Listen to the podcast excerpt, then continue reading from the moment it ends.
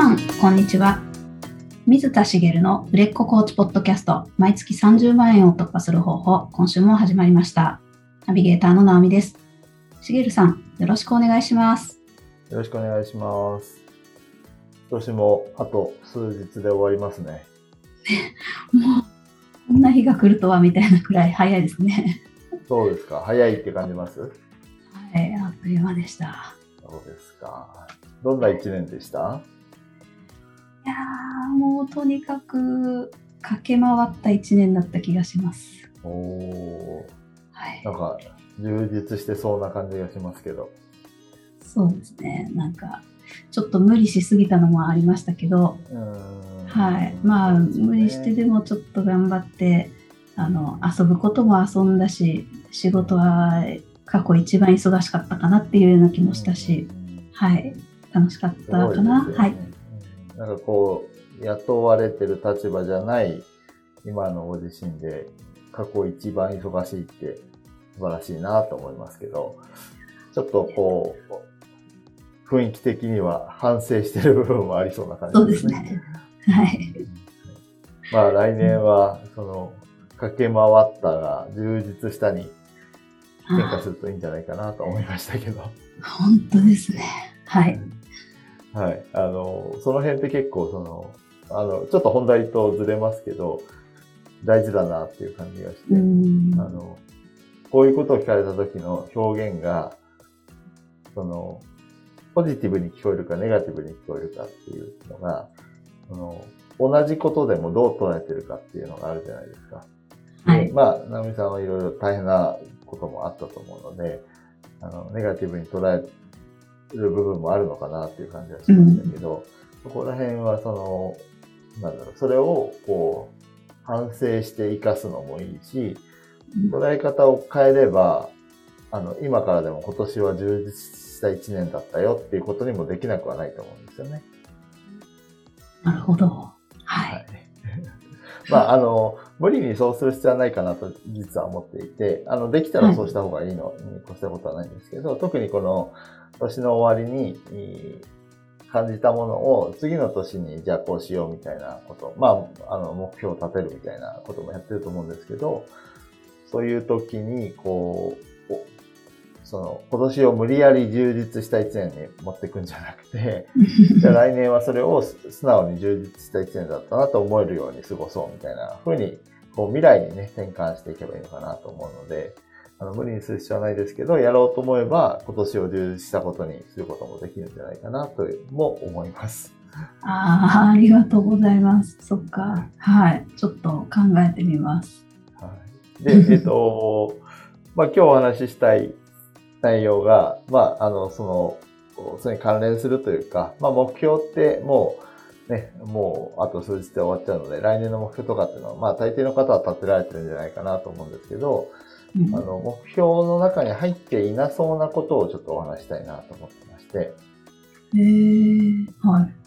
目標ってそもそも、じゃあ、えっと、目標として成り立っているかどうかを確認する条件があってですね。はい。それ何かっていうと、達成したか分かる必要があるんです。うんうん。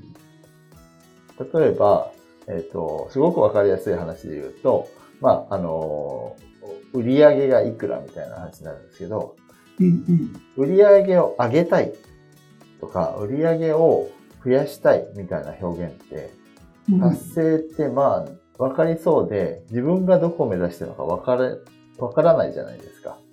ああ、ちょっとグレーっていうことですよね。そう。例えば、うん今年の売り上げが500万円でした。うんで、売り上げを上げたいって目標を掲げてたけど、自分の感覚では800万円ぐらいだったと。それが。うん。なんとなく。だけど、結果は、来年行ってみたら、600万円でしたと。うん。目標達成したかどうかって、微妙じゃないですか。売り上げ上がってるけど、ん？うんと、もともとの思ってたイメージには届いてないな、みたいな。ああ、なるほど。はいこ。れって、その売り上げっていう具体的にできるものです。でも、ちゃんと目標として、数この場合は数字ですよね。数字を掲げていないと、達成したかどうかわかんないわけですね。なるほど。はい。だから目標なので、あの、それを達成することが目的なので、目標自体の目的としてはですね。うんなので、目標って達成できたかどうか分かるようにしとかなきゃいけないので、数字だけじゃないんですけど、うん例えば、あの、こう仲いい人、仲いい人というか、仲良くなりたい人と、仲良くなっていたいっていう目標を掲げたとすると、み 達成したかどうかって分かりづらいじゃないですか。確かに。そうですね。だからその時に仲良くなってる状態ってどういう状態かってその人によっても違いますから、うん。例えば、えっ、と、その人から、こう、遊びに誘われるようになっているとかだったら、実際に誘えたかどうかで分かったりしますよね。ああ、なるほど。はい。その仲いいっていう表現をどういうふうなことだったら仲いいって自分が思えるかなとか、うん。あるいは相手がどう思ってるかで決めるとかっていうのもありますよね。おー。はい。相手に聞いてみたら、こう帰ってきたら OK みたいな。ああ、なるほど。はい。え、うんえ、仲いいじゃんみたいな風うんうんに、こう、当然のように、あの、向こうが自分のことを仲いい人だと思っていれば OK。これもね、ちょっと聞き方とかによって買って、ちょっと微妙ですけど、でも、仲良くなっているよりは、より、あかなりわかりますよね。うん。達成したかどうかって。っはい。うん。ていう風に、その数字だけじゃなくて、その達成したかどうかがわかるようにしておけばいいってことなんですけど、まあ、そもそも目標っていうのはそういうものですよっていうお話を前提としてした上で、はい。目標ってそうやって立てるものなので、意外とこう、やってないなと思うことがあって、はい。うん何かっていうと、1年後どんな自分になっていたいかっていうのを一つ持っていてほしいんです。一年後どんな自分に？はい。で、これは目標に入れなくていいんですけど、なんでかっていうと、その自分になったかどうかって主観になっちゃうので、うん。あの、達成したかどうか分かれ、ちょっと判断しづらいんです。はい。うんだから、目標ではないけど、目標に類するものとして、イメージを持っていてほしくて、なんでかっていうと、まず一つは、こうどんな自分になっていたいかって、まあ、コーチだと、こうクライアントさんに対してもそういうアプローチをしたりとか、自分もセルフとか、あるいはそのコーチングを習う過程とかでやったことがあると思うんです。うん理想の未来を描いたり、理想の自分を描くみたいなこと。うんでもそれってもうちょっとスパンの長いことだったりすると思うんですよね。うん。5年後だったり10年後だったり、それこそ人によってはもう20年後とかの未来にこうなっていたいみたいな。そうですね。はい。で、えっ、と、例えばそれが2年後3年後とかだったら、それをもっと膨らまして、その、さらにそれを達成した自分からさらに先に行った時にどんな自分になってたいかみたいなことをこう膨らますことをやったりもするんですけど、うん要はそ、の1年後って割とこう計算が立つぐらいの距離感のところでどんな自分になっていたいかっていうことってあんまり考えないんですよね。はい。コーチであっても。はい。で、えっと、もう一つ言いたいのは、その目標って具体的に達成したかどうかわかるんですけど、うんその、なんだろう、行動の結果の実績だったりするので、うん。その結果の自分の変化って、あの、確認をしなかったりするんですよ。うん。例えば、売上を、例えばさっき500万って話をしましたけど、倍にしたい、1000万にしたい。で1000万達成したけど、なんか1000万達成したのに、去年と同じな何か満たされない自分のまんまで、何かに追われて過ごしていて、自分自身は何も変化した感じがしないみたいなのだったら、ちょっと残念な感じが、今の表現だとするじゃないですか。はい。なんですけど、1年後どんな自分になっていたいかっていうのは、自分がどう変化したいかってことなんですよね。うん。うん。そう。そそこの、どう変化したい？はい。そう、その、それに伴う実績とか関係なく、あ要は、その、自分が変化することにフォーカスしたものを一つ持っていてほしいなってことなんです。ーなるほど。自分の変化の方のフォーカスですね。うん、うん。あっていうのを考えてもらいたいなと思っていて、もう年末ギリギリになっちゃいましたけど、あ。はい。ちょっと何かそういうもので、えっと、なんか、壮大なテーマじゃなくてよくて、自分の小さな変化を目指してほしいってことなんですよ。要はその、自分はもう完璧な状態、理想の状態ですって言うんだったら、多分、あの、なんだろうな。そんその人って成長しない気がするんですよね。うん。だし、こんなポッドキャストは聞いてないはずなので、はい。あの、ここを聞いてくださってる方は、えーまだ理想の自分になりきれてない気がするんですよね。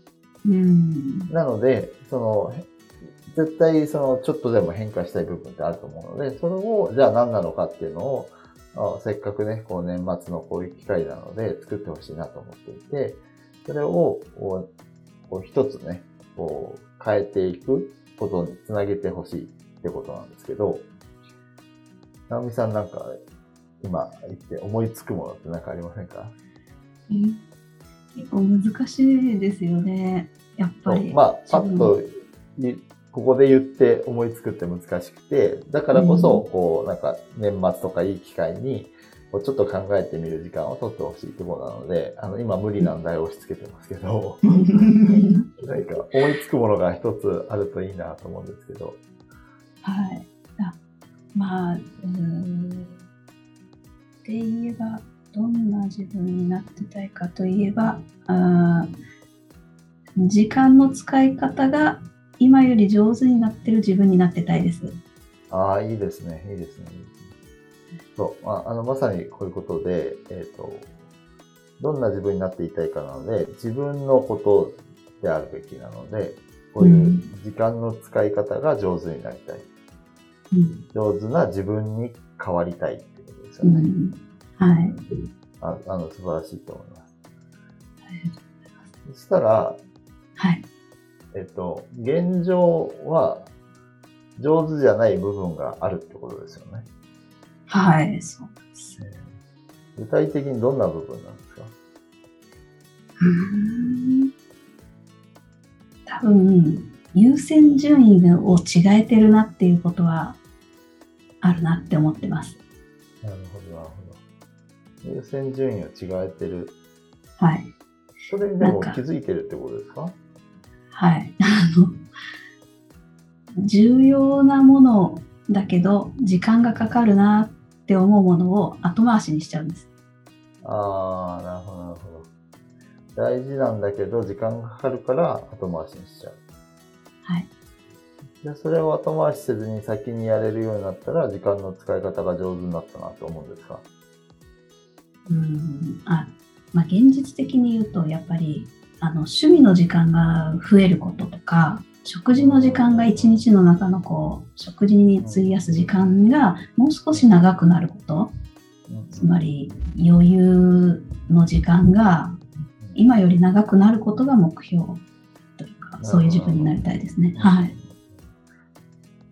趣味の時間とか、その食事の時間を、まあ、その、要は仕事優先になっちゃってるってことですかね。うん、はい。それを、そういう時間をよりこう、優先というか取れるようになっていたいっていうことなんですね。はい。それは、時間の使い方が今上手じゃない部分があるってこと。だからそれができてないってことなんですよね。はい。はい。工夫次第でなんとかなることはまだ絶対にあると思ってます。うんうんうん。だからこう、日々こう仕事とか、こう、まあ目の前でやらなきゃいけない期限が決まってる仕事とかを優先していると思うんですけど、それでこう趣味の時間を後回しにしていたり、こう、食事をこう、まあ、あれですかね、駆け込むように仕事しながら取ったりすることもあるんですかね。はい。うんで、それまあ行動の話になってくるんですけど、意識としてその時間を本当はこうしたいのにっていうのをうまくできてない部分があるってことだと思うんですけど、うん。うん。どういう意識になったらそれができるんですかね？うーんどういう意識になったらできるか。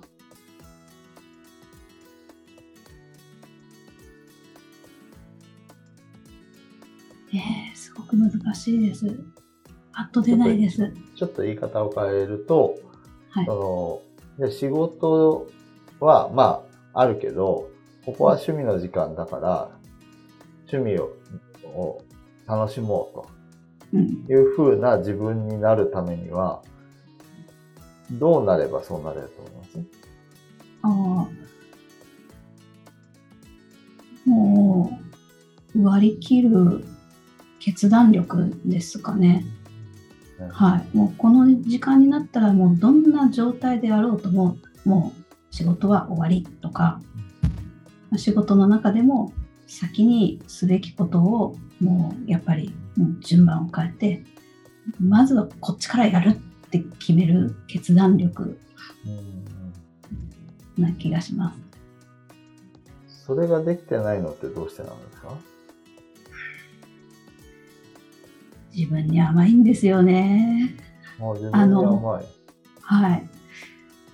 大事だと思ってるけど、後回しにしてしまうのは、まあ簡単なことからやっちゃえ、簡単だからっていうことだったり、あ今これやっといた方が後々楽だろうなって思って、まあ、やるんだけど結果自分が苦しんでたり なんかその場しのぎの楽なものを取ってしまってる気がします。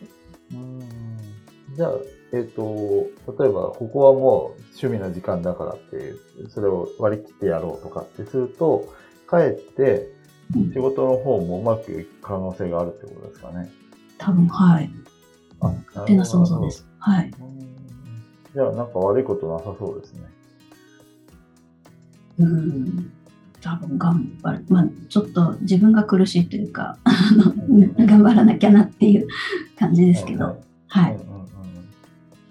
それ、なんかこう、それを優先してしまうと、後で追い詰められるなみたいにふうな風に思って、例えば趣味の時間割り切ってやると、その後仕事がもっと大変になっちゃって、うん。追い詰められちゃうから、それはやりたくないっていう心がどっかにあるのかなと思ったんですけど、うん。それはどうですか？そうですね。それがあるから結局そうなっちゃってるんだと思うんですけど、ん。あの、でも逆かなって、本当の本質は逆だなって思っていて、やっぱりもう割り切って、この時間にはこれって決めてれば、それ、それを基準に仕事の優先順位も変わっているだろうし、っていうふうに自分に負荷をかけるというか、あの、うんうん順番変えようねっていう気持ちを決断をすればやっぱり結果は少し違うんじゃないのかなっていう気はしています。まあ、目の前のことだけ見ると、まあ、ちょっと苦しくなる場面もあるかもしれないですけど、トータルすると、結果そっちの方がいいんじゃないかって思ってるんですね。はい。わかりました。えっと、これを突き詰めていくと、え一つ、一セッション、それできるのそうですで、はい、あの、これぐらいにしておきますけど、で、今何をやっていたかっていうと、その、普段だと、その行動に落とし込んだりすると思うんですよ。うん。で、こういう行動に変えるといいよねとか、じゃあ実際具体的に、じゃあそこの時間を確保したら、その確保する作業をしっかりやってあげて、えっ、と、そうすると、で、そこはもう予定として抑えてしまうと、その予定をやらざるを得なくなるようにすると。この優先順位は変えない、みたいなことをやっていって、その実践できるようにするみたいなことをやったりもするんですけど、今日お伝えしたいのはそういうことではなくて、1年後にそのなっていたい、えっ、と、時間の使い方が上手になっている自分っていうのがいて、それをするために、えあそうなっているために、日々何を意識していけばいいのかっていうこと。をうん。一つ持っておいてほしかったんですね。はい。で、その結果、要はその時間を、をの優先順位についての決断をするってことになったと思うんです。はい。優先順位を、えっと、こ割り切りと決断ですよね。割り切って、あの、ここはこれをするんだとか、で、ここでこれをするためには、じゃあこれを先にやっとかなきゃいけないよねっていう、その手前は出てくると思うんですけど、その辺も含めて、その、決断をししていくんだっていうことを、こう、日々意識することとして一個置いておきたいということなんですね。うん。決断しなきゃいけないっていうのが一つのテーマなわけです。はい。でそれを1年やっていくと、多分変化が出てくると思うんですよね。うん。決断をあしなきゃいけないと思ってたけどできなかったっていう1月が例えばあって、はい。でも日々意識してるから2月になって、あ、ちょっとできるようになったとか、うん。で、またうまくいかなくなってとか。でそういうのを繰り返してると、あの、うまくいくケースで話をしてますけど、年半ばになってくると、あ、決断すると、こういう風にうまくいくんだっていうのが、こう分かってくるかもしれないですよね。うん。で、分かってくると、あ、こっちの方がいいに決まってるじゃんっていうのが、その、今、言葉で説明したら結果的にはそっちの方がいいと思うんだけどっておっしゃってたんですけど、はい。でもそれ体感覚としてないんですよ、まだ。うん。それが感覚として、あ、こっちの方がいいじゃんって分かってくると、そっちを選ぶはずなんですよね。あっていう風になってもらいたいための、その日々意識することを一個置くっていうのを、その一年後になっていきたい自分から作ってあげる。あ。うん。あ、すごい。うんあの、一年後って、えっと、まあ、あの、計算できる、そんなに遠くない未来の話なので、どんな自分になっていきたいみたいな、自分の変化みたいな部分の目あの目標というか、そういうのってあんまり描かないですよねって話を一番最初にしたんですけど、とはいえ1年後なんでちょっと期間があるので、うん。そうなるためにどうしたらいいかってちゃんと考えてあげないと出てこないわけなんですよね。うん。なので、その日々意識することをそれで1個作って自分を変えるイメージを持ってほしいところなんです。すごい。あの、自分を変えるってすごい、あの、負荷がもちろんかかるんですけど、あ、やってないなって、それは逃げてるなっていう感じがしたので、はい。あの、普段の目標とは全然種類が違うものですねって思いました。そうですね。あの、普段の目標って、その、やっぱり、あの、最初に言ったように、実際の行動と結果、実践の結果だったりすると思うんですよね。でそれとは違う形のものなので、あの、あかえって抽象的概念でのままでもいいというか、うんこう日々意識することを意識するっていううんうんことを大事にしてほしいんです。で、えっ、と、何、えっ、と、これも言ったことあるんですけど、自分を変える方法っていうのは2つしかなくて、はい一つはコツコツと積み上げること。で、もう一つは劇的な、あの、劇的な体験をすること。うんあの、負の方で言うと、そのトラウマ級の体験をすると自分が変わるじゃないですか。はい。で、えっ、と、プラスの方も実はそうで、劇的な何か、あの、経験をすると、自分を変えることってできるんですけど、劇的な体験を作るの、意図的に作るのって難しいと思うんですよね。うんまあ、何、何が劇的な体験になるかって難しいんですけど、まあ、例えば、普段、あの、まあ、あの、普通の、例えば事務仕事をしてる方が、はい東京ドームで5万人の前で歌を歌ったら、劇的な体験になりそうじゃないですか。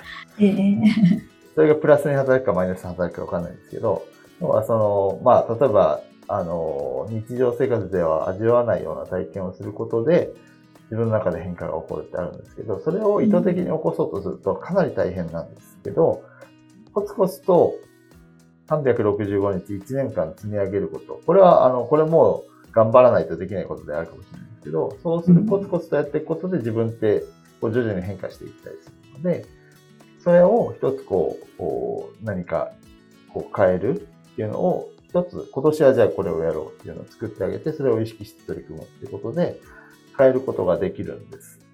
うん、でそれが変わると、まあその鶏が先か卵が先かみたいな話になるんですけど、目標を達成することでそういう自分に変わるっていうパターンもあるし、自分がそういう風になれたら、目標は自然と達成できる自分に変わっているってこともあるんですよ。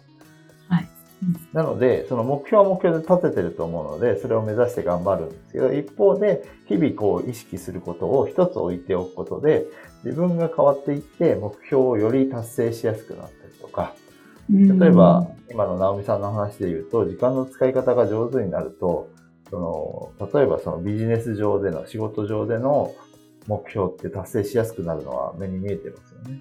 はい。一方で、プライベートな時間も充実していきそうなので、そっちの目標を何か立ててるとすると、そこもより達成しやすくなる。うんだから、両方からのアプローチができるんです。でそのためにも、一つ、その、一年後どんな自分になっていきたいかっていうのを、普段考えないでしょうから、あと、何日 ?3 日4日あるのかな ?4 日ぐらいあるのか。はい。なので、この3日4日で、一つそれを作ってあげて、で、えっ、ー、と、ちょっとセルフにはなっちゃうと思うんですけど、じゃあ何をしたら、何を意識したら、そういう自分に変わっていけるのかっていうのを一つ作ってあげると。うんそうすることで、あの、全体としてこの一年をよりいい方、いい、より素晴らしい未来へ向けての一年にできるんじゃないかなと思ったので、一つこう、目標を立てた後にこういうことをやってみると面白いんじゃないかなと思っております。なるほど。これ、私は、あの、聞いていただいたのでできたんですけど、はい。はい、自分に質問をするってちょっと自分に負荷もかかるので、はい、なんだろう。ちょっとあうんやんなきゃいけないのはわかるけどやりたくないなっていう気持ちも生まれそうな気がしました。でも私は今あの伺って自分で答えてみて、はい、なんかあその意識を永遠しなかったら永遠変わらないなっていう怖さも感じたので。えっと、それはその決断をする決断をするっていう意識を、はいはいはい、いつまでも伸ばすことができるけど、まあ、実際伸ばしてきたので今があるので、うん、あじゃあこれはこの年末年始の機会に、うん、あ、はい、ちょうど確かに今しかやれないなっていうのも思ったので、ぜひ、はい、はい、リスナーの皆さんもやってい。ただけたら。そのどうなっていたいか、その、なりたい自分があって、それをするために、だそうなるために何をするのがいいのかっていうのをちゃんと考えるっていうのがポイントなんですよね。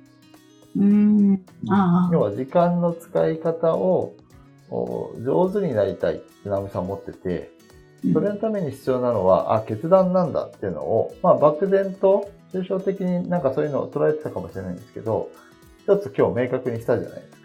はい。ここをやってほしいんです。まあ、コーチなので、セルフコーチングである程度たどり着けると思うんですけど、うんうん、それをすることで、えっと、こう、あの、時間の使い方が上手になりたいって意識してもならないわけですよ。ああ。そう。で、決断をしなきゃいけないんだっていうことに気づくってことが大事で、じゃあ決断をするんだってなると、決断は負荷はかかるけど、はい、決断すればいいんだったら、じゃあ決断しよう。うんうん、このことを踏まえると、あ、えっ、ー、と、じゃあ来週のこの時間って空いてるから趣味の時間にしよう。このまま行くと仕事を埋めちゃうなってなったりするわけですよね。その時の決断をするってことができるわけですけど、その時に時間の使い方が上手になりたい、上手にしたいんだって思ってたら、その方向に動かないことがあると思うんです。うんうんうん、なので、今やってほしいっていうのは、その、そこの、えっと、意識することは、なりたい自分になるってことを意識してもダメなので、はい。そうなるために何をしたらいいかっていうところを見つける作業をあしてくださいってことですね。ーなるほど。そこから、先は確かに直美さんのおっしゃる通り、負荷はかかります。うん。で、まあできなかったらできなかったでしょうがないんですけど、できなくてもマイナスになることって何にもなくて、だってもともと意識して、しようと思ってなかったことをやろうとしてますから。はい。ただ、コツコツコツコツ積み上げるっていうのは本当に大切なことなので、言ってるのは私が苦手なことだから言ってるんですけど、あの、そこを、その意識するポイントを、えっ、と、ここでちゃんと考えないと、うん。時間の使い方を上手にするんだって意識しても上手にならないので、うん。うん。そうなるためには、自然と上手になるためには、何をすればいいのかっていうのを導き出してあげて、あ、決断だってなれば、決断をしてあげれば、時間の使い方は自然と上手になっていくよね。に繋がっていく。で、別にそれがもしうまくいかないんだったら、もう一度別のタイミングで、じゃあ違ったかもって決断じゃないなってなったら、別のことを意識するようになってもいいので、うんまず、はその一つ目をやってみてくださいっていうことですね。あで、負荷がかかるのはもうしょうがないです。しょうがないので、あの、まあ、負荷のかけ方を、要は、あの、上手にするための、その意識する負荷をかけるポイントを見つけ出しましょうっていうお話になります。ありがとうございます。ちょっとき気持ちがほぐれました。できそうです。ありがとうございます。ぜひぜひ実践をしていただければと思います。そうですね。で、はいあの、良い年を、良いお年をお迎えくださいっていう。本当ですねはい、気持ちで、はい。はい。ありがとうございます。ありがとうございます。それでは最後にお知らせです。売れっ子コーチポッドキャスト毎月30万円を突破する方法では皆様からのご質問を募集しております。コーチとして独立したい、もっとクライアントさんを集めたい、そんなお悩みなどありましたら、しげるさんにお答えいただきますので、どしどしご質問ください。ポッドキャストの詳細ボタンを押しますと質問フォームが出てきますので、そちらからご質問いただければと思います。それでは今年はここまでということで、はい、また来年お会いしましょう。しげるさん、ありがとうございました。ありがとうございました。